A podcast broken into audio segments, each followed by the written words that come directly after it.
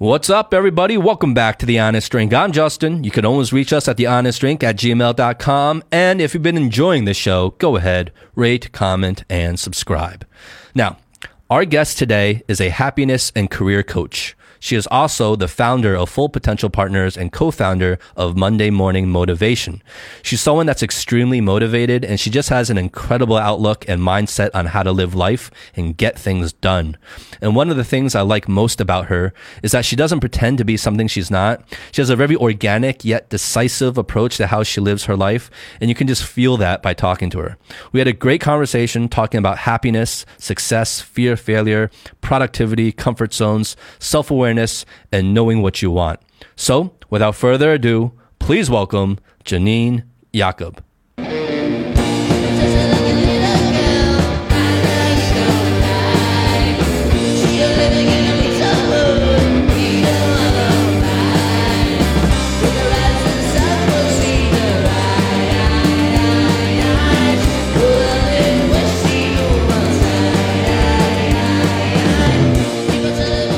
Do I pronounce your last name? Is it Jakob? Jakob. Jakob. Janine Jakob. Janine Jakob. Wow, well said. Hey. Yes. Hey. Well, cheers. Cheers. Good to meet you.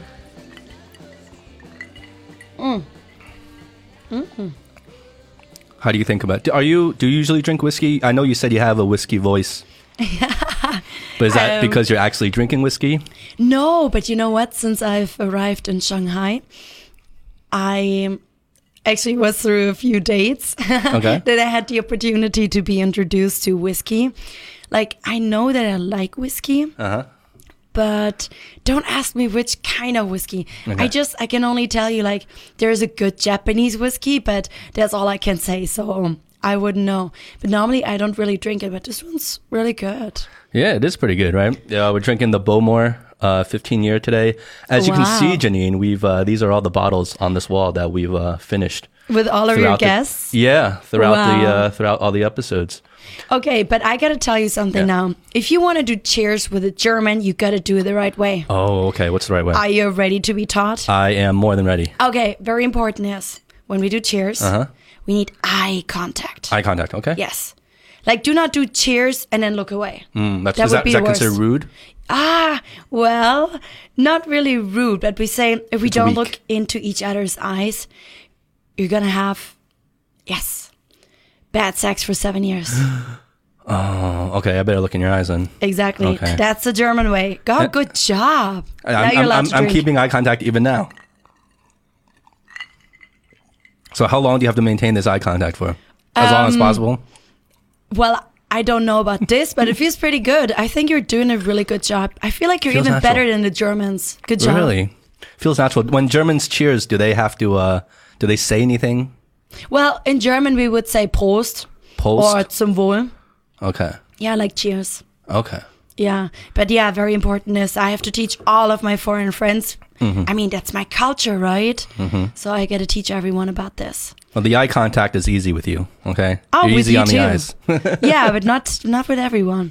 And the worst is they have eye contact, Uh-huh. and then when the killing of the glasses happens, they they look away. Oh gosh! And then I gotta explain it over and over again. It takes a few practices. Well, isn't that isn't that like um, a thing for everyone? Like eye contact for a lot of people is actually a very awkward thing, right? Yeah, Even on the streets, if you make eye contact with somebody, you know, immediately one person or both people will look away immediately, right? Why, why do you think it's such an awkward thing for us? but it also depends on the culture a bit. So let me give you one example. Um, I actually think that here in China, a lot of people love to look at you, and they Mm. often they even kind of like do it in a very um, obvious way. Yeah, yeah. Um, if you go to probably Germany, it can also happen that people just look at you. But yeah, like it happens that when we look into each other's eyes, as Mm. you said, then people feel a bit shy.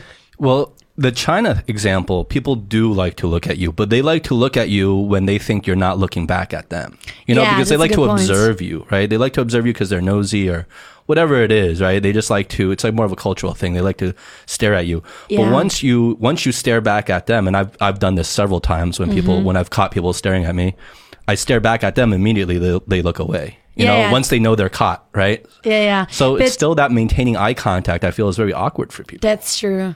Yeah, they feel shy, or as you said, um, Chinese people then feel caught. But if you go to Finland, because I lived in Helsinki for three, uh, not three years, three months, um, there is even more weird. Like literally, this is Finnish culture. Finnish people don't want to have something to do with strangers. So don't talk to a stranger in a bus. Don't even look at a stranger, even on the street. Like I'm not even talking about eye contact, but like don't even look at me. Just look straight forward. And as I said, even on the bus, we don't talk. So I used to work for HP for seven years. And during this time, I also worked for HP in Finland. And the funny thing was, even when I came in the office, everyone knew I was the new person. Everyone saw me, mm. even like our highest managers. And I would have expected that they would do the first step to say, hello, welcome, or something like this. Um, no, they didn't. So it was me who had to do the first step if I want to like get in contact with them or build up a work relationship or um, yeah. So you can see how different cultures are. But at the same time, even if you're nervous, it was a really good practice to make you get out of your comfort zone Mm, yeah. and to yeah like to to just take advantage and once you took the first step or you were drinking alcohol with them yes that's finland So is it more of a it's easier. cultural thing for them? It's it's kind of rude to to look at strangers. no Or? it's not rude um as far as i know it's just like It's just it is. yeah, they're just not used to talking to strangers. Mm. But once you did the first step, they have such a big heart. And for example, if they tell you, Janine, I'm gonna take you to tennis or to the shopping mall um, during the weekend, even if a colleague says that, he or she is gonna do it. Whereas, for example, I also lived in the US um, twice for six months, and don't get me wrong, I love both cultures. But it's sometimes something I don't really like about like American culture when they just tell something, they just say something. Yeah, I'm gonna take you to a shopping mall. Let's go there and there and there. But they never actually do it. the words become meaningless. right? Exactly. They ch- their, their talk is cheap over there. Yeah, right? yeah. It's just like, yeah, words for me have a meaning. And if you tell me something, I take your word. Not only in business, but also in private life. Well, you kind of have to, right? Your your profession, you're you're also um, you know you're a public speaker, motivational speaker, um, happiness and career coach, right? Yes. So you you have, I mean, you your career is largely based on the words you say, right, and how other people are absorbing that information. That's correct, but it's not only about what I say out loud. More important is also for you what you tell yourself. Now, coming to self talk, I guess many of us, we often experience some negative self talk. We're very critical on ourselves, we put a lot of pressure on our shoulders, right? Um, I mean, we are sometimes our biggest enemy, the toughest person. It's not our parents or our friends who are that tough on us or our employer. Most of the times, it's us being tough on us even more than anyone else. So, how do you actually talk to yourself? That is something that most barely anyone really talks about. And this now goes back to um, a positive mindset and also why some entrepreneurs achieve more than others. Or during coronavirus, when we were all like stuck at home. I don't have family, uh, husband, kids, or anything here in China. So, yes, I was stuck home alone by myself. So, in these times where we all get crazy at one point, it's even more important how strong your mindset is and what kind of self talk you have to yourself. If you just like say negative things to you, because, you know, whether you say something positive or negative, like, it doesn't make a difference. And you know, like, um, there's even like some science behind it that says that if you use words like not or some negative words, your brain cannot really like, they kind of like overhear the word not. So this is why we should be so aware of how we not only talk to other people and in public, but also how do we talk to ourselves, especially if we want to encourage each other to do or to uh, to achieve something or um, to believe in ourselves. Well, so you're talking about like that inner voice, right? That inner critic. Yes, and and when you so that's almost more important than what you're saying to others is what you're saying to yourself right yes, so like I mean, I, I, I've heard that before in terms of, you know, positive reinforcement, self reinforcement. Um, positive mindset is a very powerful tool, right? But do you feel that there is a place um, and use for that inner critic to tell you that, like, wait a minute, like, just to reel you back in sometimes, maybe, maybe to try to ground you in a little bit more, a little more reality if you're kind of getting too far ahead of yourself. Do you, do you, do you believe that? Oh, for sure. I mean, we probably got it for a reason.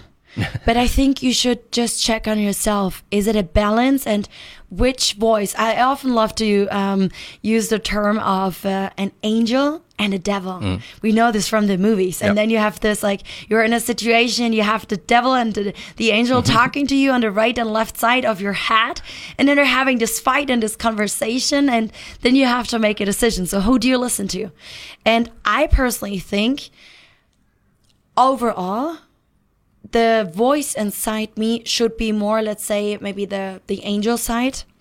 And what i mean with this is more like the positive talk than the devil saying no you can't and just like being the critic. Mm.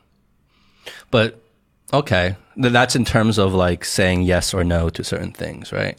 yeah. But the devil's sometimes a little more fun to listen to sometimes. oh yeah that is true. I mean like come on we all need to have a little life we also need to have fun sometimes. And sometimes it's just fun to do something that maybe you're not supposed to do. And yeah for sure we need both. Well, that's why I think you're you're you're really interesting to talk to, Janine, because you know I feel like you have a very well-rounded grasp on kind of how to how to move forward, how to think about things in terms of uh, self motivation, happiness, uh, confidence, right?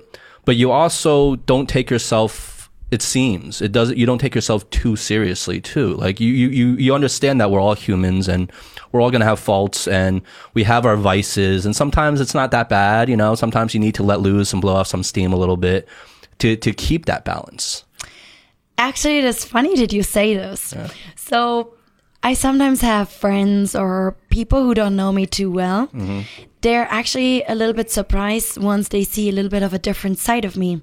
So, let me tell you this like, because of my German background and because I got raised um, like in HP in a Fortune 500 company. When you say HP, you mean Hewlett Packard? Yes, Okay. Hewlett Packard, the IT company. So I kind of like got raised in like a male environment. I was very lucky to get more or less a senior um, position at the age of 23, although I was Wow. a junior. All of my clients were men in the manufacturing field, Germans, conservative, traditional. So the way how I got raised was very like, especially in Germany, that um, we we separate work and private life compared to China where you kind of like mix it up. Yeah. And in order for me, like because I'm German, like quality is important. I want to show people that working with me means like I deliver quality and I'm always professional. So this is how I got raised within like the years um, at HP when I studied and there and had my first jobs. So you're kind of like used to this. You got trained to be professional, to like from your outfit, from the way how you talk, how you walk, how you do a handshake. A simple handshake, because this is one of the first um, impressions your clients will also have. Like all the details have to Yes, be right. and especially nowadays, also like on social media. Um, so I feel like there's a lot of pressure in order to how I got trained that you have success in your business. But then I gotta tell you, like, because I have a lot of pressure. I mean, I run my business by my own. I don't have any partners in there. Um, so basically, it's all about dependent on you. But like, if I want to get stress out of my body, and we all need our me time, we all need to have a work life balance. Everyone who knows me or who has listened to me, they know what do I do? I dance. I dance off my stress. You dance. Okay. Yes, I dance. So back To anything, or do you have a certain type of dance? yeah, yeah, it depends. So back in the days, for ten years, I used to do salsa, bachata, like those mm. Latin dances. Recently, since I'm in China, I don't do this that much. And I just love to go to my favorite clubs and I love to listen to good hip hop music. Oh. And uh, to be honest, by now, I'm even at the stage where I'm like, okay, you know what? If a friend doesn't have time to go dancing with me, sometimes a friend is busy or is tired or has other priorities or rather wants to go to a bar, well, you know, it's because I need to get stress out of my body. It's about me being healthy. So I have to go dancing. For me, that's the best medicine. So I, by now, I even go to my favorite club by myself. Just to dance. Yeah literally like i don't mind like people may think oh like are you lonely? Are you so alone? Poor you. Do you want to drink with us? or something like you know even if people start approaching me i like like talking to a few people. I meet some really cool people on the dance floor. I'm not there to to get drunk or anything. No can i please just dance? Mm. Sometimes i don't even want that man hit on me. Can i just dance? You know? But this is like as I said, this is like how I stay healthy and stay well, especially mentally healthy, because that stress has to, has to go out. Like I'm not an aggressive person. I don't yell at people, even like if I feel aggressive or um, if I'm sad. Sure, we all have to cry at one point, but dancing, that's my ventile. Is that an English word? German word is ventil. No, ventile. Like to get vent, like you- to get um, the pressure out of like um, the cooking pot, for example. Okay, yeah, yeah. You're Yeah. venting the stress, right? Exactly, Yeah. exactly. So let me just dance. And getting back to what we, we started speaking about, um, I just love to wear a really nice dress. And I just want to feel like I'm a human person and I just want to do what I like to do and just take care of myself. And I'm, I guess I'm a good dancer. And uh, people often tell me, oh, wow, you're a really good dancer. And all I want to do is just dance and have fun and smile and not people judging me. And then sometimes, like, I, I went to the networking event. It was the first networking event this year after the time of the coronavirus. So it was organized by Julia's Events and it was on a beautiful terrace. And I literally would not have expected like a dance party later on. I thought this is just a business networking event. Yeah. So you're there to look professional. So the outfit I wore was professional, and you're just there to meet potential collaborators, Hand out business cards. exactly. So like the way how I got trained at HP, professional me. And then later on, people started dancing, like not dance battles, but like they had these circle of people, and one person got inside and danced, and one after another. But it was a business networking event, and then I just did it too, and suddenly they played a salsa. So there was a guy he danced salsa, and we started dancing salsa. And later on, people were like, Oh, this was you? I had no idea you're such a good dancer. And wow, how you dance. And like, this is you. Like, I, I can't believe that this was you, the person who I just saw dancing there. Because when I dance, like, you see all of my passion and power and energy in like a completely different way. And yeah, it's fun, but you see a little bit of a different um, me. Well, I think that's important though, right? I, I, I respect that a lot because, you know, like we talk about these because I've been to, you know, these traditional networking events before. Um, not the one you're talking. The one you're talking about was LinkedIn local, right? No, no, no. Julia's events was her five year anniversary, 300 people. Oh wow, okay. She has amazing events. So the thing, the thing with I was about to say is like a lot of these networking events, or even like you kind of like business events, whatever it is.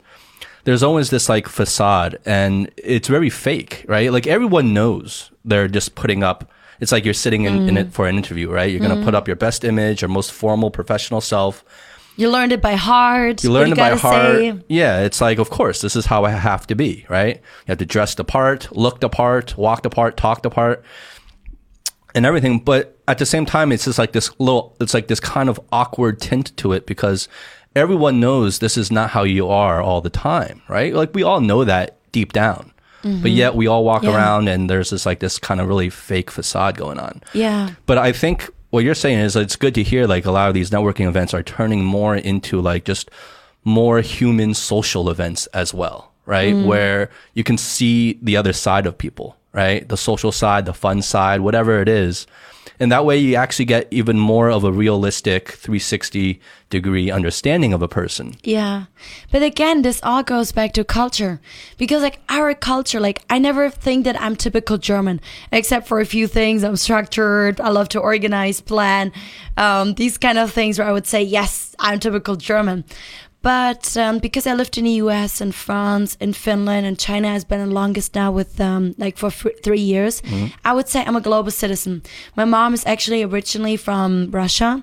So I kind of try to take the best out of every culture. And I tell you something that I'm a little bit struggling with, or let's say I'm trying it out. And if you ask me what is the right way or the wrong way, I don't have the answer yet. So coming back to working in a corporate for HP in Germany, as said, work and private life was separated. I had maybe two, three friends from work who were my friends in private life. Mm. So you wouldn't share too much of private information depending on who you talk to in your work environment. So now that I have my own company and I'm a startup and startups have different business cultures. So I also work with companies on creating or improving their business culture. Um, it's all about like for me, how, like my employees come first. That's my first value in my business culture that I defined because only if the employees are happy and feel well, then then they can also like perform a good service to our clients. So what I was trying to think about, how do I as a manager now have the commu- communication with my employees? Um, like what do I tell them? What do I not tell them? I give you an example. Private information shouldn't be shared, I thought, or just like a little bit. Or for example, like as an entrepreneur in China, oh God, as a foreigner not being fluent in Chinese, especially in reading, you have so many challenges. I never would have thought it. You literally have so many challenges coming up. Um, so sometimes when I feel like I also like don't deliver the quality or like or like the information at, at the right time that my colleagues would need, I feel a little bit bad. But I shouldn't feel bad about it. At the same time, I want my employees to see the full picture, especially also my interns to learn what is it like to be an entrepreneur in China or to run your business in general. So by now I have decided that I'm even going to share a few details with them, a bit about private life or like struggles as a business owner, because I feel like they can only benefit from it. I want them to learn. I don't want them to judge me if I don't do anything right or wrong. And I know they wouldn't judge me, but I want them to learn and to grow from this. Even if they say after a few months or one or two or three years, whatever, yeah, I want to switch the company. It's all about self development. And um, it's the same for, for my employees. So by now, I actually share a few things um, that the the old German me would have thought, no, that's too personal. Mm-hmm. That is too private. No one should know that maybe here you failed or that this is not done in the in the perfect way. And of course, there is no perfect. But also at the same time, I think that my um, interns and colleagues they really appreciate it, especially the interns who really like love to grow and work, because this is something, especially in a Chinese company where you have the hierarchies and you got to do what your boss tells you to do. I think they would not be able to experience this in this environment, and yeah so so far i try out different ways of how i manage lead my um my team What are what are some uh, what are some like the personal struggles or failures or whatever uh, that you you have been through?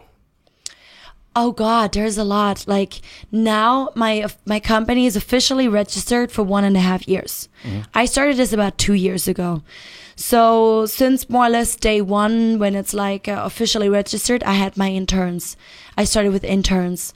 So i mean in between last summer because it was my first summer in china um, as a business owner I totally underestimated. Like suddenly, like out of nowhere, I had no idea how summers in China are like, and I could barely make any more revenues. So I actually had not only one intern, but I would have had three interns at the same time. So one guy, he was the first person who I was supposed to hire for a lower salary. But like if this goes well, then after three months, he would have become not only an intern, but a real employee. Mm-hmm. Also with a higher salary. But at one point, because I didn't get any more revenues, I couldn't pay him. And the other interns, like they had a lower salary than this one person, but um, they also wanted to work for me because of my business culture and all the kind of learnings and the constant workshops and coachings that I did that they could also attend. Um, yeah, so what do you do if you don't make revenues anymore? What do you do if suddenly like you are getting burned out? What do you do if suddenly like you actually have to leave the country? Uh, because of visa issues because um, you got rejected twice. Um, although you actually fulfill all the criteria, and there's issues with your visa and your agency, and suddenly you got to go to Hong Kong within like a few days. So how do you handle all of this all of this if it's just you and you don't have too many savings on the side yet and suddenly you ran out of savings um, and at that point i had just like um, invested in my first office building or like i mean office for like four people. And then suddenly all of this happens. And i didn't think that this would happen. I thought yeah okay start business is starting to grow. Revenues are coming in. I need more support. I want to have these two three interns. And suddenly like it's not only that this one intern i couldn't pay him because i had committed to a bigger amount it's also because you mentally you're just not there. Like everyone who knows me knows, oh yeah, Janine, she's uh, full of energy. I can sleep three or four hours and can still like perform. The, the, the same like uh, level as if I slept seven hours. That's just me, and also because I'm like passionate, I have a purpose, a vision, and I'm I'm constantly motivated. But there is this point where you feel less motivation, um, and especially you have this lack of energy as if someone really like sucked out your energy and you cannot even get back within normally like like I could recover normally in a few in a day or two in case I slept too little and I feel tired but it took days and weeks and you were not really good in setting um, goals Almost like a depression, right? well, it was really, it was like the first signs of my burnout, you know? And then suddenly, from like, as I said, in a few days, I had to leave to Hong Kong. And I w- this was when the demonstrations had started last year. And I wasn't even sure if I'm able to get my next visa because there was a risk. If the agent fails, it means that it, like you cannot apply for a new visa for three months. And like you know the worst is like i didn't do anything bad. I follow the rules. I'm honest. I'm literally like i'm ripping my ass for my business for my clients. I'm really doing my best and you cannot even foresee these kind of things at one point. Yeah. all these things that can happen. And you just try to do your best continue. Yeah and this is like also something that like your your employees or your interns or collaborators um, they see you in this. And of course i can try to like smile and pretend i'm a different person but no this takes too much energy again and at the same time i feel like because i'm also a human i rather would love to be authentic i'm sure i cannot show this to my clients but at least to my interns, I think they can learn something out of it. They can also support me because we are a team.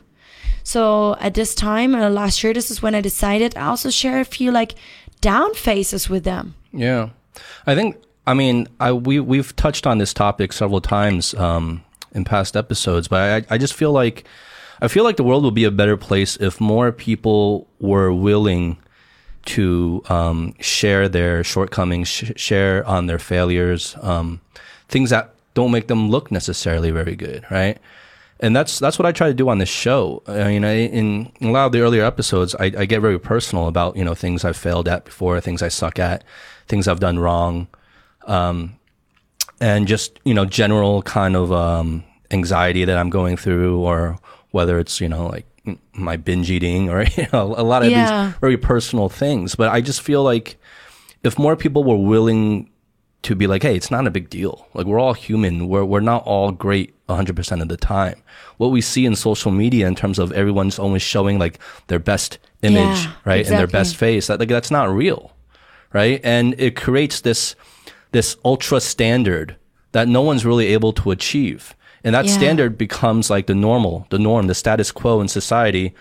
And then all of a sudden everyone's trying to chase this standard and all of a sudden we we we hate ourselves or we get depressed or we have anxiety because we can't achieve that standard. Yeah. And if more people would just would just be more honest with all the things that they're going through, mm. I think the world would be a better place for it. I totally agree. And you know, the worst is there's a few topics that no one talks about. That's why I really like have a few workshops and especially with um not only foreigners, but especially with Chinese. I love to talk about specific topics. Number one, burnout. And especially like um, back at HP, I had a lot of colleagues. I spoke with them about burnout and so on. But no one actually talked about entrepreneurial burnout. And I can tell you, like most of my friends, they had at least one or probably several burnouts by now. So yeah, burnout is feel is like a taboo topic, or as you just mentioned, depression, anxiety, or like going to a psychologist. Um, I think like going to a psychologist changes a bit, especially in a big city like here in Shanghai. Um, it's not really that you really like have to lose face immediately, but no one talks about it Yeah. or even like self love. Um, it's really funny, like when I do these self love activities. Um, I have this client um, in Nanjing, and she told me that her mom is very tough on her. And we digged a little bit deeper into this, and then of course, like there's different generations of people, and basically we found out that her mom is very low on self esteem. And self esteem doesn't only mean self confidence, but also self love. So the reason why her mom is also so tough on her daughter and has these super high expectations that are just so difficult to achieve, it's also because she's like lacking her own self love. She doesn't take care of her own or like shows her self love. I mean, like, who would teach you at university how to love yourself? That sounds even so awkward. This actually sounds a little bit sexual, but yeah, I mean, who tells you that? First, my child, you have to love yourself. You have to accept yourself and uh, see your own self worth and don't compare yourself to other people. And then, second, for example, in case you want to get married and have a nice husband or a wife, then you can expect other people also to love you. Who would tell you this? No one. And especially also in Chinese culture, but not only in China and uh, like my mom, she's Russian. I had to, ta- I like had to teach her within a few years how to say I love you to me. And she's doing very well for many years. Mom, I know you don't speak English, but I'm proud of you. So whenever you say I love you, I'm very happy. So this is why I also talk to people about it. I let them do activities with me, like how you can improve your own self-love because the self-esteem according to psychologists, it's really the basis for everything. I don't know if any one of you of the listeners or you Justin, I don't know if you want to be happy in your life. Of course. Uh, what about do you want to be successful in your life? Of course. Sure. So then self esteem, literally. Self esteem is the basis for everything. So just like build up your self confidence and yes, your self love. And you have so many better chances to live a happier life as well as also a successful life. And here's the crazy thing this is also what I feel like no one tells you. I don't know if your grandparents, maybe, or someone of your family or friends told you, of course, my child or grandchild, I want you to be happy in your life, but you have to make a decision. Do you want to be happy or successful in your life? Again, mm. devil or angel, or which path do you want to follow? Yeah. And also, like many people, they tell you or tell their, their children, their family members, I, of course, I want you to be happy. But first of all, you got to become successful. Meaning you got to study IT, you got to study finance, and then like have a senior management position at ICBC Bank, Alibaba, Tencent, wherever. And then at one point in many, many years, then you will be happy. But according to the science of happiness, here's the fun fact. It's actually the other way around. So if you're happy right here, right now, mm-hmm. You have better chances even to become successful. But no one tells you this. Mm. No one speaks about it. And this is where I feel like that is like one part of my mission. I gotta tell people about it. And most important is that's why I do interactive workshops.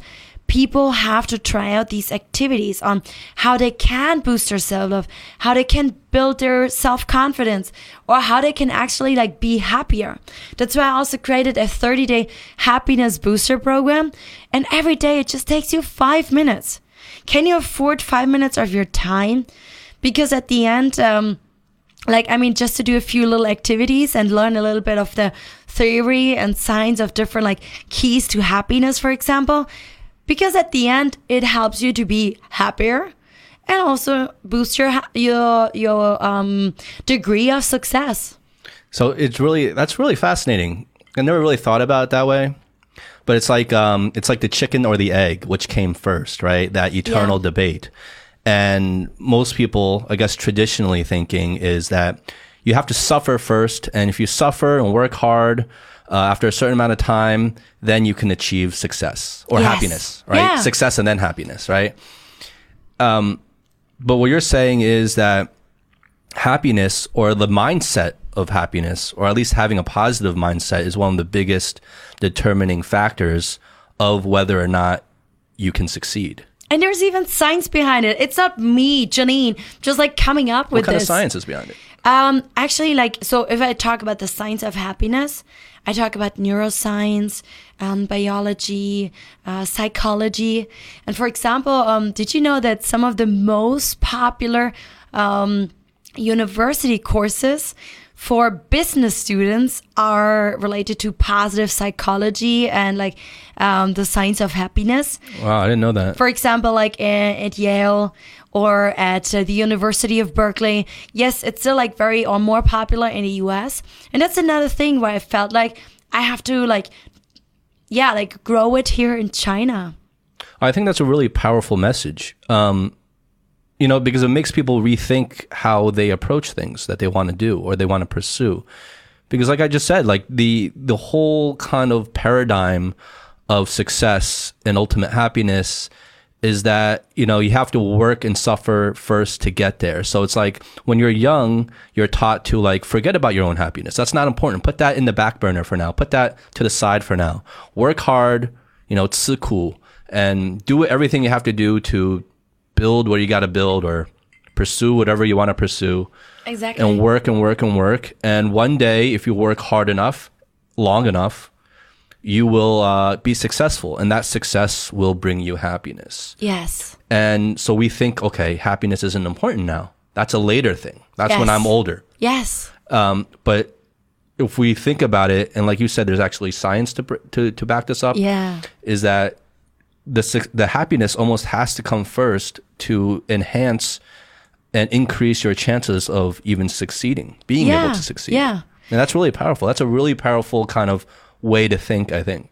Can I share one really interesting um, research with you? So basically, people often think it's like happiness is related to a lot of cash, right? yep. Money. And it's really interesting to see that so 50% of your happiness, according to science, well, it comes back from your genes and, the, and your upbringing. So if your parents or the people who raised you are not really happy, very negative people, yeah, there's a 50%, 50% chance you're going to become like this too. But here's the good news. That's only 50%. percent mm-hmm. Then there's 40%. And this is why why I do this business basically. So 40% of your happiness actually comes from activities and relationships. That's the reason why I founded Monday Morning Motivation. And I say like one part of the purpose of that community is even if it's online mainly all over China, um, but it's about being surrounded with positive, like minded um, people where we encourage each other, we believe in each other, we share motivational, inspirational quotes to also like, we have these um, morning workshops, evening workshops to grow together. These are like the kind of relationships because maybe you've heard of the five person rule No. you are the average of the five people you spend the most time with. If you want to be happy, try to spend time with a lot of happy, positive people. You want to be successful, try to spend most of your time with people who are successful in their business or whatever success means for you. So this is 40% I need new friends relationships. then. I need new friends. well, just I'm glad I can like maybe like give you some inspiration to rethink your circle. But um, yeah, so it's relationships and activities, and this is why I also have this 30 day happiness booster program um, as an online program and also on WeChat because if you do these small activities, let me give you an example. Keys to happiness are compassion, gratitude, and mindfulness, just to name a few. So if you practice little things, like a gratitude activity, for example, could be every morning I write down three things that I'm grateful for today. Or every evening, before you go to bed, you write down three things that you're grateful for. Hmm. What does it take you? No money. And what, one or two minutes of time? But it boosts your happiness. And as said, it there's a correlation to your success as well. So yes, 40% of whatever you do in order to boost your happiness are related to your activities and your relationships. And then now, yes, you guessed it, there's 10% left. We spoke about money. Mm-hmm. So 10% is actually related to income and environment. Did you hear correctly? I just said 10% is correct is like related to your income. It is not 100% of what people always make me believe. Mm-hmm. Or what they think actually happiness means. And of course happiness has a different meaning for every person. Justin, what, what does happiness mean for you?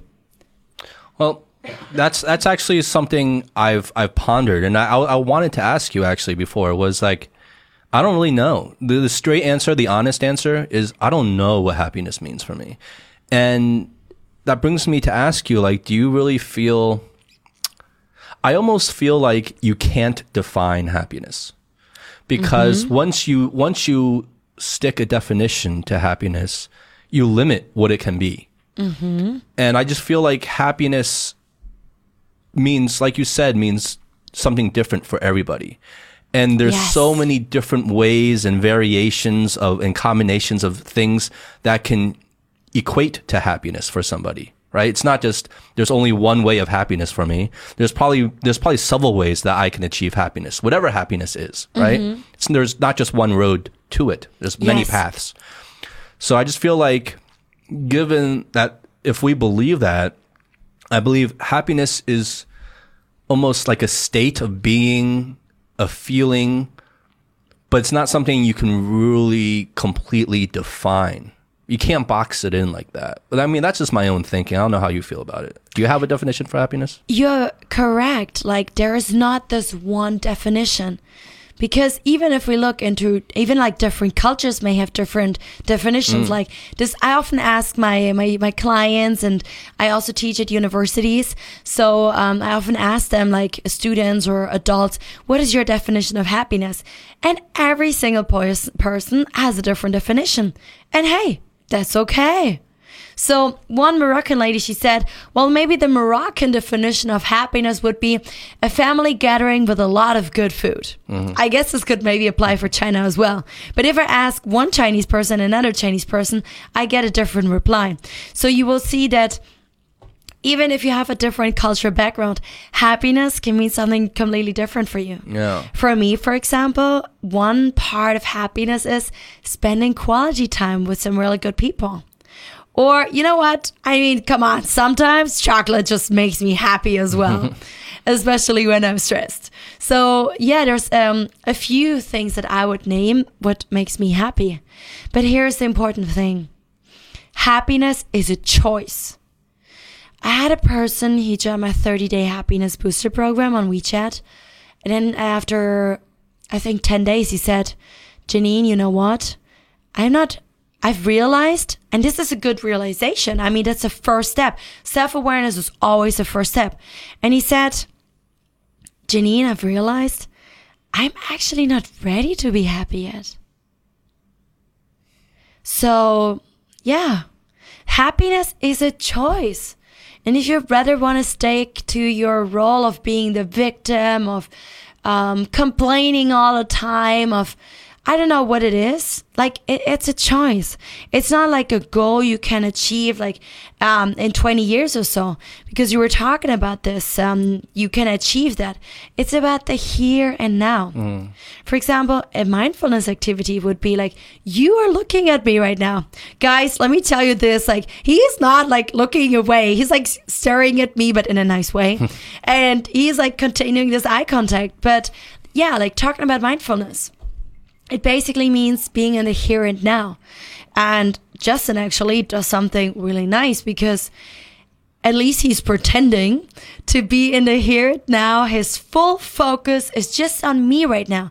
How he looks at me. You think I'm pretending right now? I don't know, probably not, but I'm just like saying, you know? Okay. So mindfulness really means being in the here and now, being focused on that specific moment.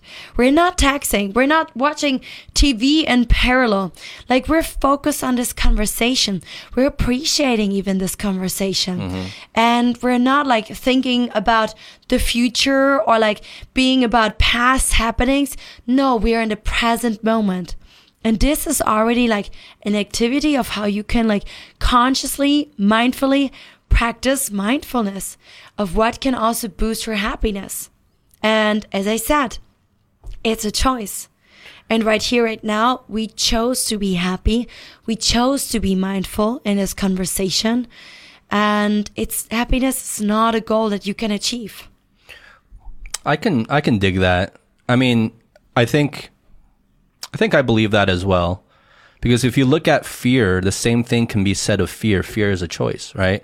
Um, I mean, this is a really stupid example, but um, you know, there's this movie that like Will Smith did with his son, um, where they like go to a different planet and they have to like kill this alien. Oh, Um, but like the kind of the premise of that movie is like fear is a choice. Like danger is real. Like there are real dangers out there, right? But what to be afraid of them is a choice, yeah. right? Doesn't ne- doesn't mean you don't be careful of the dangers, but to be afraid of something that may or may not happen in the future is completely a choice on you, right? Because if you're here right now, let's say what you were talking about, like in the present, in the moment, that fear is not really that future, that future danger, whatever you're afraid of, may be happening in the future, is not is not doesn't exist in the present moment right so like to be afraid of it now is is completely a choice on you and i guess that same kind of logic maybe ap- probably applies to, to happiness i guess Yeah. Um, a really interesting example just pops up in my mind. So sometimes I have coaching clients, or that's something I also experience on myself, where people are afraid of failure. Have you been afraid of failure before? yeah of course I guess most of us, right? But psychologists actually say it is not the fear of you failing. They say it is the fear of you becoming successful. So, what happens if The Honest Drink, your podcast, becomes super successful all around the world? What is if yeah whatever it is like that how you will become successful. And i think this is a very interesting way of looking at it. And at least for me personally it sometimes helps me to also get this fear out of my mind. Because i mean i bring in a lot of potential. I try to do my best to believe in myself. And i mean come on i'm janine jakob. Like there's a pretty big chance that a lot of things that i start that they and somehow in some way they become successful. And if i don't if i fail the first time i mean nelson mandela also said it in a really nice way. Um, there was like uh, i can't remember now how he said it correctly but at the end like you always like win. It's something that he said. And i personally think that um, even if i fail in the first time i learn something out of it.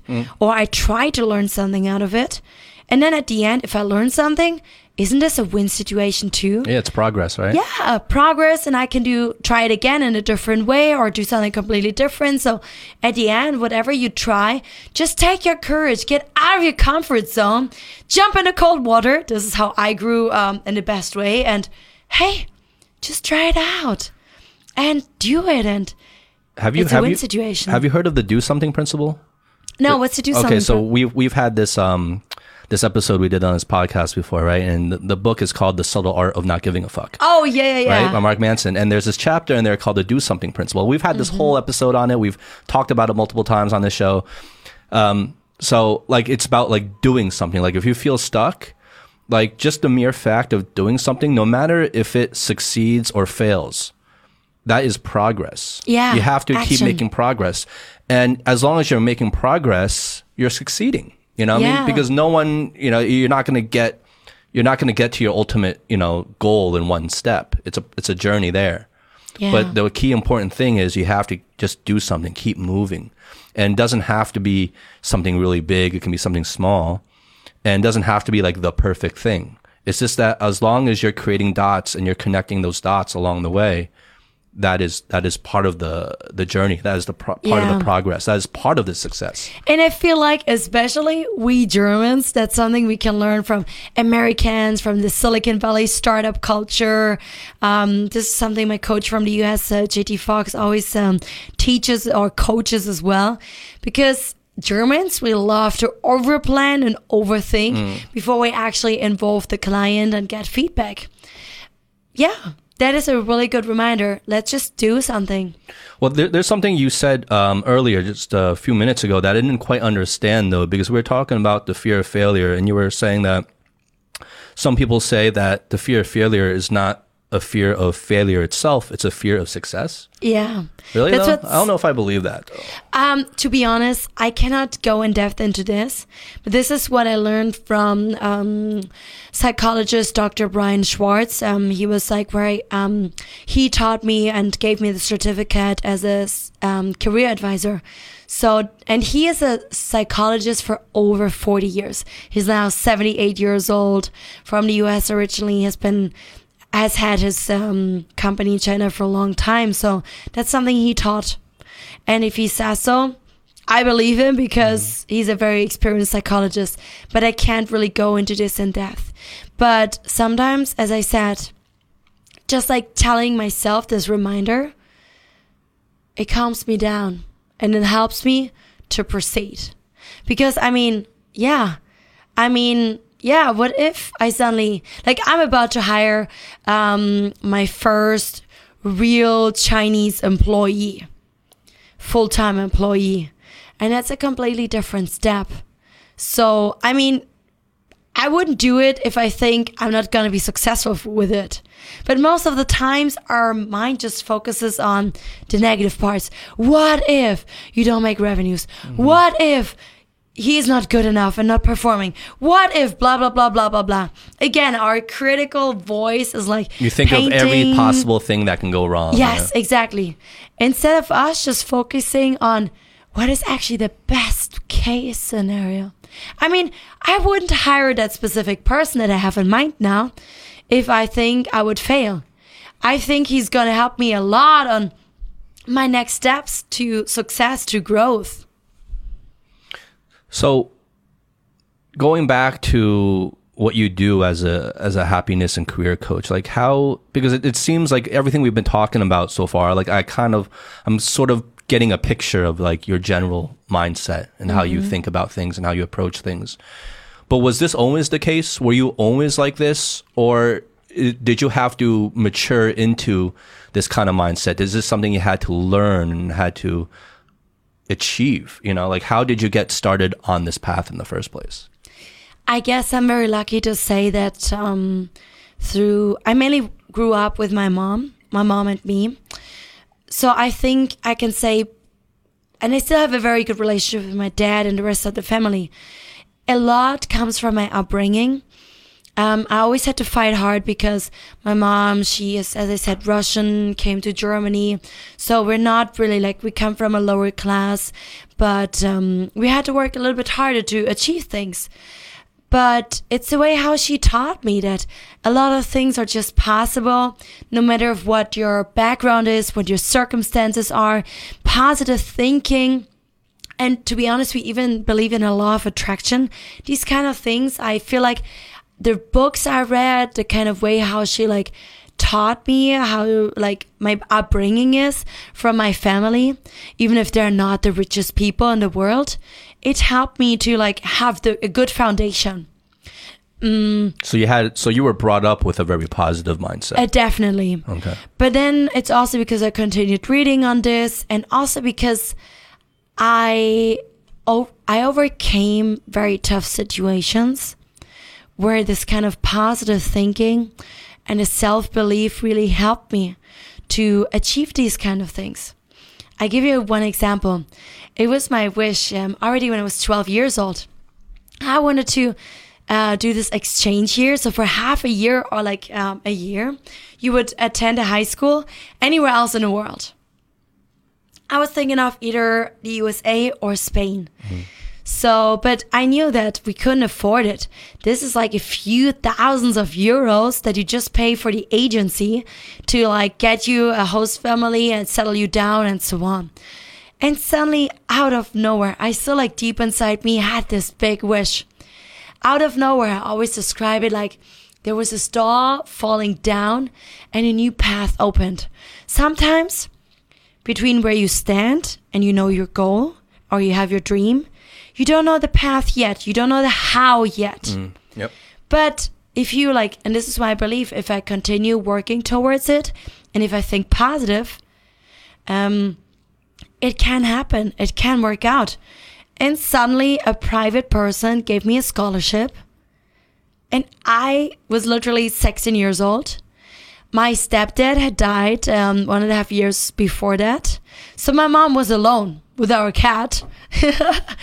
and literally at the end, because I got the scholarship, at the end, my mom said, Okay, you can go. I don't want to hold you. You can go.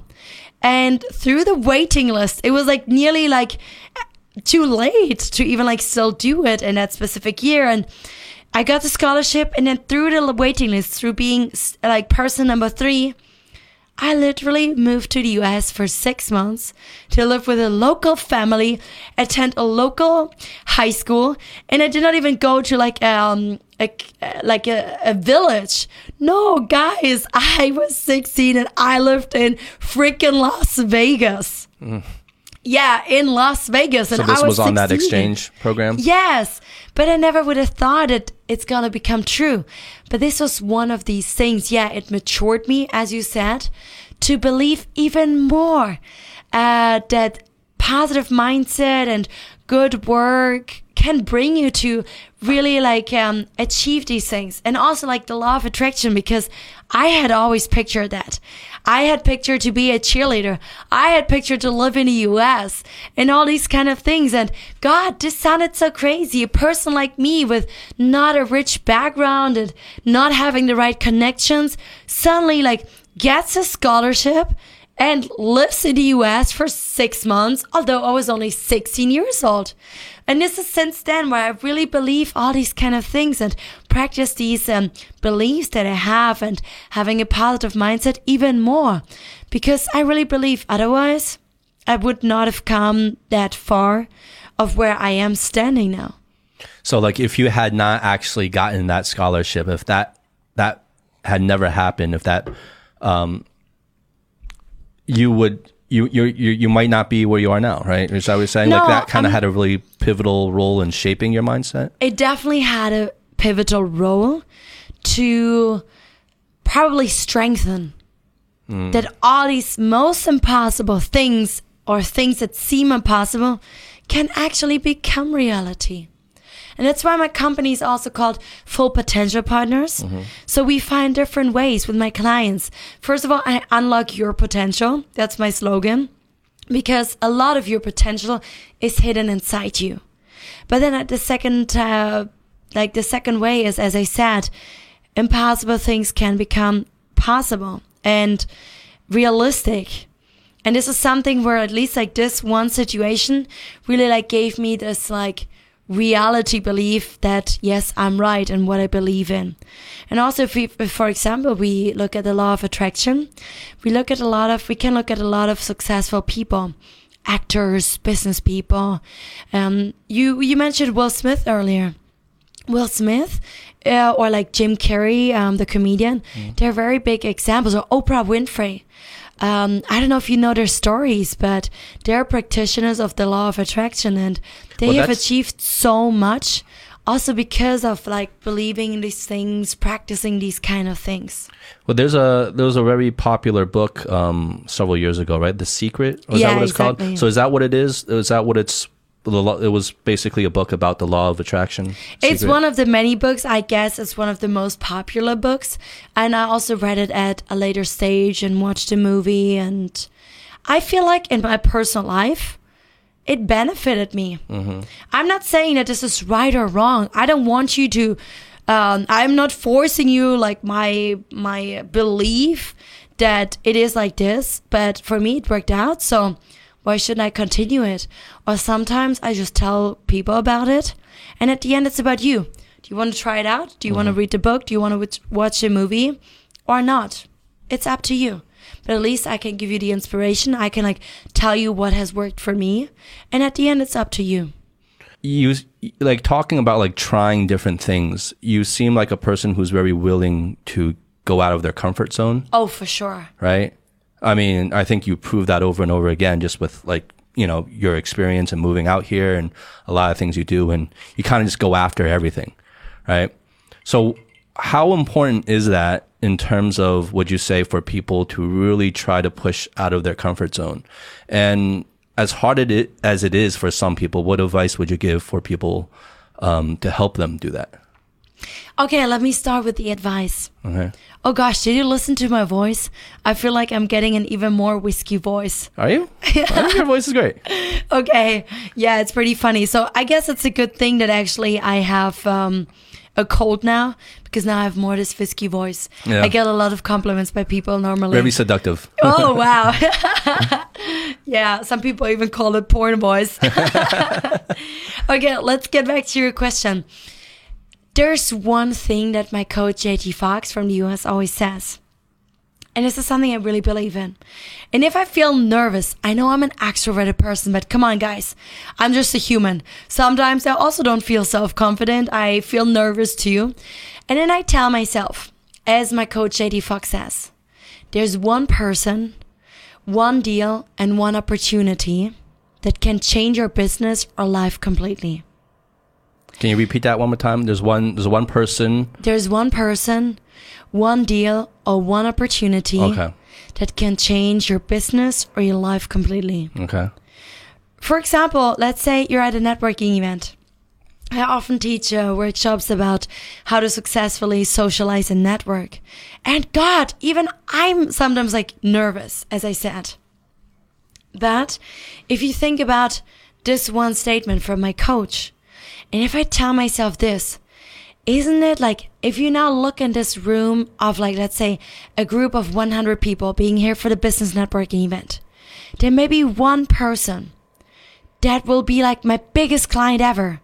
Or maybe i'll be financially free afterwards. Or what or maybe this will be my future husband.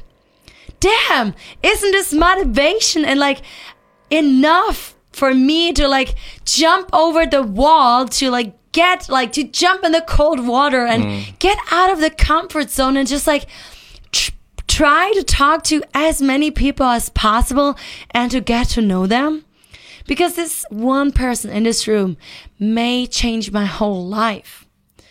And with my coach JT Foxx, it was definitely like this when I attended his first um, his first um, session, and talking about getting out of the comfort zone. God, it was never my my goal to like found my own company in China. I like took myself out of the comfort zone to do my like second master's degree in China at a French business school in Suzhou. Although I could have studied at Fudan and Tongji, but they would not have given me the second master's degree. And at that time, I was already working for HP Germany. But guys, it was just like rational. And also my gut feeling said, I gotta go to China. I was so afraid of going to China.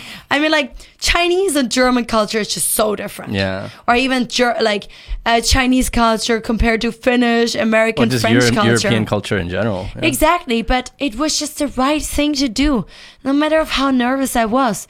And let me tell you this: the first night when I slept in this hotel in Shanghai next to the airport before going to Suzhou, my grandma, my beloved grandma, died in Germany. Um, a week like when I arrived in Su- in Suzhou, I had a, not only a Chinese culture shock. No, it got even worse. I even had a French culture shock because I thought it's an international business school, but bam!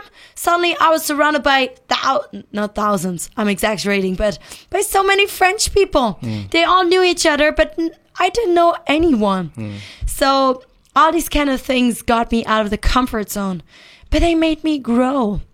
And yes, I was crying a lot in the first days and weeks in China. It was tough until you get adjusted to the new life, you build up your new life, new friends, you get adjusted to the new environment, but it was so worth it. Um, I mean, step by step, I found my purpose in life within these eight months. I even decided, well, if I want to like get to know the Chinese culture even better, well, I guess I should probably move in with a Chinese family because in France and in the US, I lived with local families and it was a game changer. Well, I don't how know How so? How was it a game changer? like I would not have experienced Chinese culture or like the local lo- culture in an authentic way. If I had just been a student living in a student to- dormitory, being surrounded by mainly foreigners, just having foreign friends, studying at a business school in China that has mainly foreigners in my in my major. So, yeah, I experienced things that the other life would not have brought up to me. Mm. Was it easy? Did we have misunderstandings? Of course, it was not easy. And yes, we had misunderstandings. But again, it was worth it. It made me grow. It made me become the person of who I am. All of these kind of things. And most important is, I really believe, and I tell people, rather push me out of my comfort zone, throw me in the cold water, because this is how I grow. If I look back at all of these happenings back in my life and different parts of my life, yeah. I mean, if I stayed in Germany, if I also didn't break up with my boyfriend at that time, uh, or if I had studied in France only, I would live a completely different life. And I think I would, no matter how hard and challenging my current life is as an entrepreneur and a foreigner in China sometimes, even if Shanghai is not the real China, but I'm happy. I can be my authentic me compared to former times in, in like the conservative um, Stuttgart area back in Germany. And I can just be me and I'm happy. Yeah, I guess if you think about like comfort zones and you approach moving like, you know, every opportunity that's like that might be breaking out of your comfort zone as a potential life-changing event Yes. or opportunity, then like if you knew like let's say you, you were going to do something that you weren't comfortable doing, that wasn't part of your comfort zone, but you knew that by doing that it could change your life for the better, Yes. right? Permanently. Like you would you would claw and scratch, like you say, you would do anything to jump at that opportunity, right? But I think most people just don't believe that. Most people just feel like, oh, like, you know, it's probably not going to amount to anything, and I'm going to have to be really uncomfortable, and you know, and they they they get into their own heads about like, oh, is it worth it? Is it not worth it? And ultimately, they just end up staying in their bubble, staying in their comfort zone, just because it's uh, they just more comfortable there, and they think it's safer, and they just think, you know, Yeah. probably it's not worth taking the chance, right? Let me talk about a different topic now. Now that you you inspired me just. So we spoke a lot about business, but I sometimes even like have to remind myself in private life, just do it. Or just go for it. So let's talk about dating. Well, you know, I'm not married.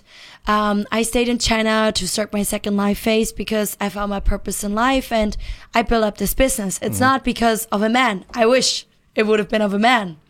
But so even sometimes when I go out, I meet men, or sometimes if I like someone a lot, uh, I basically tell myself, okay, look, I know the traditional way actually tells us the man has to do the first step.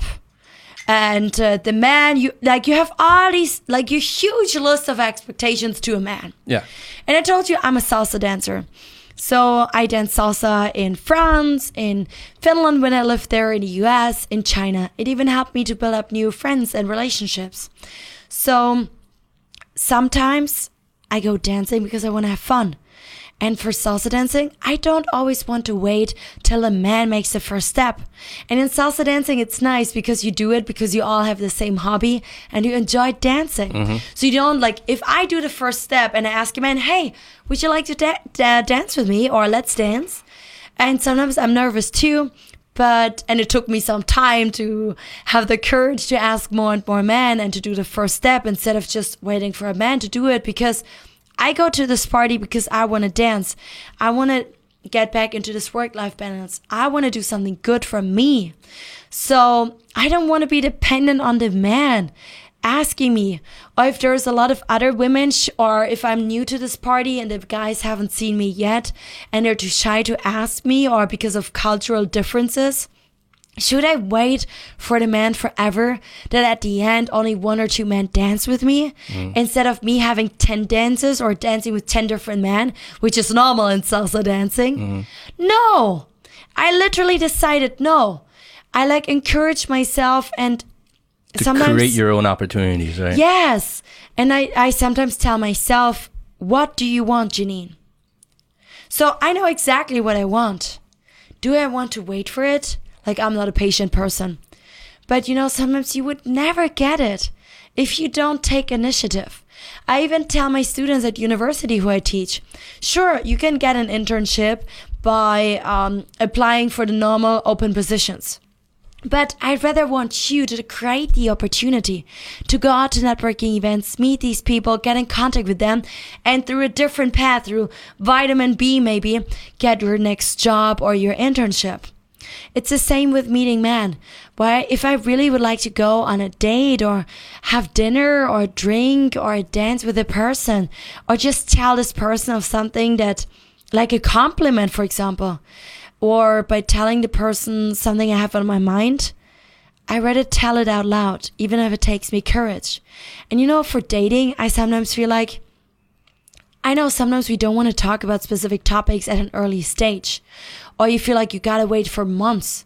But I'd rather know where I stand from an early stage instead of wasting my time. Yeah. Or if I have a different um, goal, or if this person, like, if I want to have a serious relationship, but the person just wants to have fun, shouldn't we, like, at an early stage explore it? I'm not talking about date one or two. Don't get me wrong.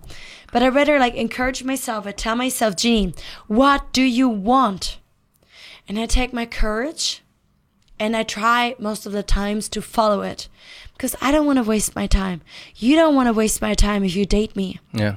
So I rather like break up at an early stage because our purposes and our goals go in different directions than wasting each other's time. Yeah, just to lay everything out on the table, right? Yeah. Just so we know, like you said, we're not wasting each other's time.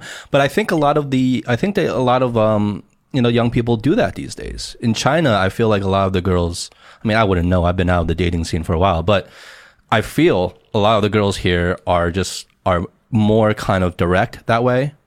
They're more like, okay, you know, what do you want? Like, do you want kids? Uh, do you want to get married? You know, is that something you want to do in the short term? I feel like they're very blunt in asking that these days. So I feel like, I feel like that's not that's not that different, or maybe it's something. Have you were you almost like that, or maybe that's something you picked up here? Actually, you know, last year I had a relationship um, with a guy. He's a very good friend of mine now. I'm very happy about this. It just didn't work out between us, like when it comes to relationship, because of different love languages, different needs, goals, different ways of how we are. But it's okay. But through the stage, when we then transformed into the friendship, it still took quite a, f- a little bit of work, a lot of disappointments from both sides, a lot of emotions. It was not easy Or what kind of disappointments? What- what do you from each other, you know? And I just didn't want to, we both just didn't want to like break up. I probably was just like me, kind of like who tried to keep the contact, try to stay good to each other. But yeah, as I said, now we're friends. And it took a lot of work to get to this level. But because in that stage, because also how the communication had changed and I was working like What Do You Want is a new coaching program. I'm actually going to launch very soon. It has several stages and it was inspired by him of the failing um the failing relationship with him. And he's actually the first man meaningful man I met when I came to Shanghai, which is nearly 3 years ago. So you can see we have a lot of history and a different kind of way. But um, yeah, like through this inspiration through him and another friend related to what do you want, I created this coaching program. I even did some scientific research with my intern at that time. So, talking about an earlier topic, I had to open up a little bit with my intern because she helped me on research.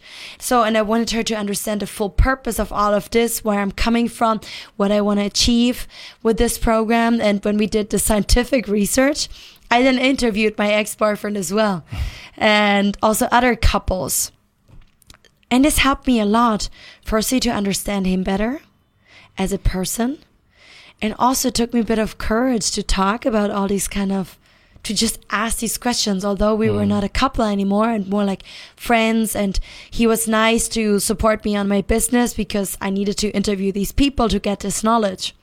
So um, I actually forgot what the question was. No, it's just it's just about like you know I think it's like making like you said you were making the first moves right. You oh, were Oh, yeah. creating your own opportunities, and I feel yes. like yes and it I'm- was hard sometimes. I feel like that's a trend we're seeing though more and more with I- women. Women are taking more know. initiative. Men are Yeah, kind of like yeah, kind of taking the more of the back seat now. But some women don't like that. Some women Yes. want men to be like the, oh, the initiator. I right? wish every man would be pushy Oh, yeah? and just like do the first steps. But I've decided at one point because I'm an impatient person, I don't want to wait for my luck or my happiness to happen. I'd rather take initiative Mm-hmm. and take care of myself. And at least like try it out by asking the right questions and by just worst case taking initiative by myself. Well, I think so. Do you have like a lower fear of rejection? Right, because I feel like a lot of guys don't make the first move. Like, well, shyer guys don't make the first move because they they don't want to be rejected, right? And that goes back to the fear of failure kind of, Of thing. Of course, we no one of us wants to be rejected. We're all afraid of that.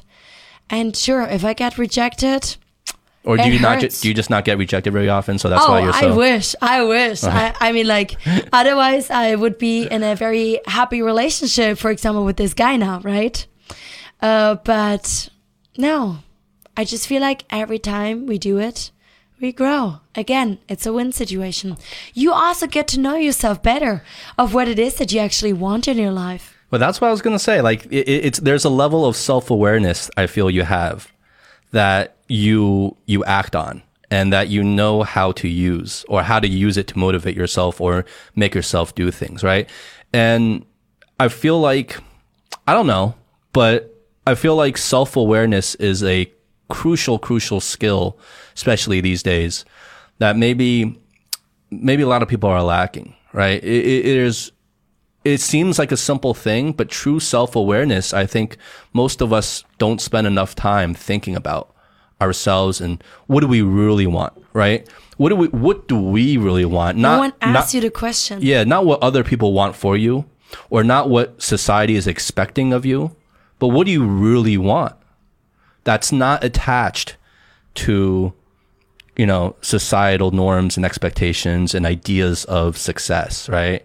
And I think the idea of self-awareness is really being able to detach yourself from these things that we're grown up to believe in and these these um these standards, these expectations, these uh, these goals that are just kind of hammered into us growing up that we constantly try to achieve, and we end up thinking that's what we want. But is that what we really want? You know, we I don't think enough of us really ask ourselves that question because it's hard. Like, and I don't even know how to answer that. Like, even for myself, like I like one of the toughest things for me that brings me the most anxiety is that I actually don't really know what I want, and and it's it's it it, it eats at me. Exactly, and it's not you. Imagine that most people, no matter what age they are, they feel exactly the same way. They have the same thoughts. So if if someone doesn't really know what they want, how can they start taking that journey? Because Yeah. they don't know what the end goal is. Yeah, basically, it's all about asking yourself the right questions and then finding answers. And this is where we coaches come in because no one in university asks us these kind of questions. And also, our parents tell us what to do. Mm.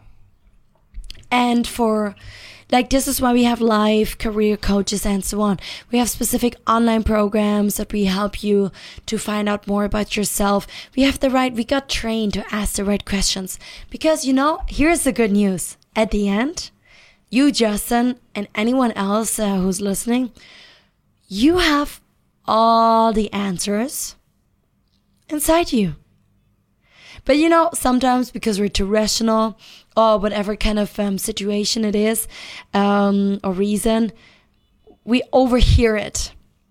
Or because we don't have the courage to pursue it. But we basically have all the answers inside us. So, coach like me, what we do is in our sessions, we use the right tools, templates, and then the question um, techniques to really like get those answers out of you. We help you to get the answers out there but you have it inside of you. And this is why I think coaching is so crucial. Like, I know the concept of coaching is not known yet. People always think, oh, you're a coach, so it means you're a lauscher, you're a teacher. I said, no, I'm not a teacher. The concept of a coach, trainer, mentor, teacher, therapist is different. So a coach is really there to empower you to achieve of what you want to achieve, but also to help you get these answers outside of you. Mm. And this is why I really want to grow the coaching discipline within all over China, because you can benefit so much in your business and in your personal life. And self awareness is the first step on your path to a happy and successful life. Because if you don't know what you want, if you don't have dreams, a vision, or set goals, how can you even achieve it? Mm-hmm. How can you actually be happy?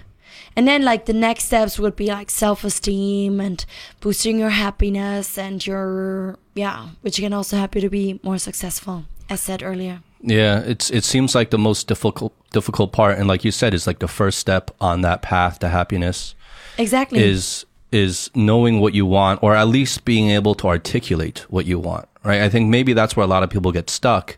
They might have some sort of and like some sort of blurry vision or feeling of maybe what they want, but they don't know how to articulate it. They've never put pen to paper and actually wrote it down into Yes. a specific goal. And then the most important is what we should not forget about it's action. Mm. So even if people know what they actually want, they don't pursue it. So most important is, as you said before, just do it. Take action. And even small things, a small thing every day, small action of like boosting your happiness by doing a small activity every day or whatever it is, articulating it is already part of action and then pursuing it. Small things every day can make a huge difference in your life. Do you do you think it's completely necessary and crucial for someone to know ex- exactly what they want before taking action, or if they're having a hard time articulating what they want or even thinking about what they want, would you advise them to just start taking action anyway? Just just do something. Well, when I let me share one example. I kind of had this idea, although I had already worked for HP and I started my master's degree. I had this idea maybe one day I might want to build up my own company. But I didn't know in what kind of area. So, because I didn't know what I wanted or what kind of company, I just tried it out. And it's like that funnel. You start big, you try different things, and then you get smaller, smaller, smaller till you find the right thing, which this is where I am right now. So, this was actually, if I go back, this is about a, yeah, two year um, cycle. So yeah, if you don't know what you want, try out different things because these things will teach you, oh, that's something I like. Oh, that's something I don't like. And even like, for example, for internships for students, when they get work experience and they do internships, they may not like the big company type or the small type of company or that company culture or that specific task or department. But even if they don't like it, it teaches them something of what they don't like and they're one step closer to understand and have this awareness of what is it that they actually like Yeah, I mean, I think, um, I think, yeah, it's that process of elimination, even at the very least, right? By just doing something, you can start eliminating things. Yes. Just doing things, and I guess just just do it. I mean, Yeah. I don't know what else, how else better to say it, right? Anyway, thank you, Janine. This was a very interesting conversation. Thank you for being here. Thank you so much for inviting me. I'm super excited, not only because the whiskey is super amazing, and I'm afraid I feel a little bit tipsy right now. A little bit, yeah. And I still have to give a two hour workshop. Psst, don't tell the people, please. No problem. Your But- secret stay with me.